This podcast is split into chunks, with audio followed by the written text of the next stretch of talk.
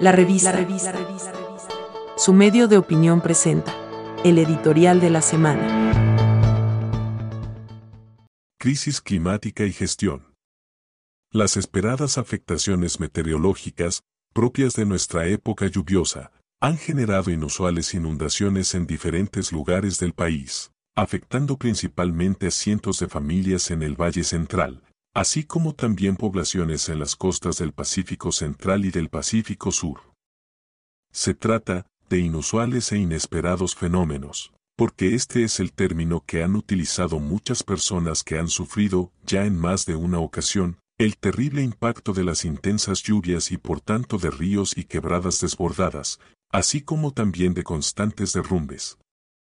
Pareciera entonces, que estos desastres naturales tienden no solo a repetirse bajo la lógica de la estación lluviosa, sino más preocupante aún a agudizarse y causar verdaderos estragos materiales así como valiosas pérdidas de vidas humanas, tal fue el caso recientemente en Cambronero. Pérdidas asimismo de ganado y de mascotas que al final terminan corriendo la suerte de sus dueños. Y si bien es cierto, hay una Comisión Nacional de Emergencias, por lo general presente, pareciera sin embargo, que no tenemos un plan preventivo país, el cual permitiría amortiguar al menos el problema y anticipar futuras consecuencias. Las cosas tienden a complicarse en un momento en que la sociedad sufre diversos tipos de crisis a un tiempo, climática, económica, sanitaria, política y paradójicamente de la comunicación.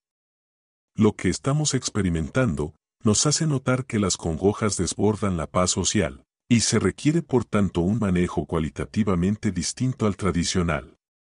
Ahora, es imperativo lograr el concurso de diversas voluntades e intereses para poder hacer frente a los enormes riesgos y peligros que estamos experimentando. Lo evidente es que los recursos del Estado no son suficientes, y que ante eso la participación y la gestión ciudadana, así como de las organizaciones sociales, debiera contribuir a mitigar los problemas que nos conciernen a todos y no obstante lo mágico continúa siendo la incapacidad de pensar en el mañana así como de amortiguar los problemas del presente, pensando sobre todo en aquellos a quienes corresponde habitar la casa del mañana.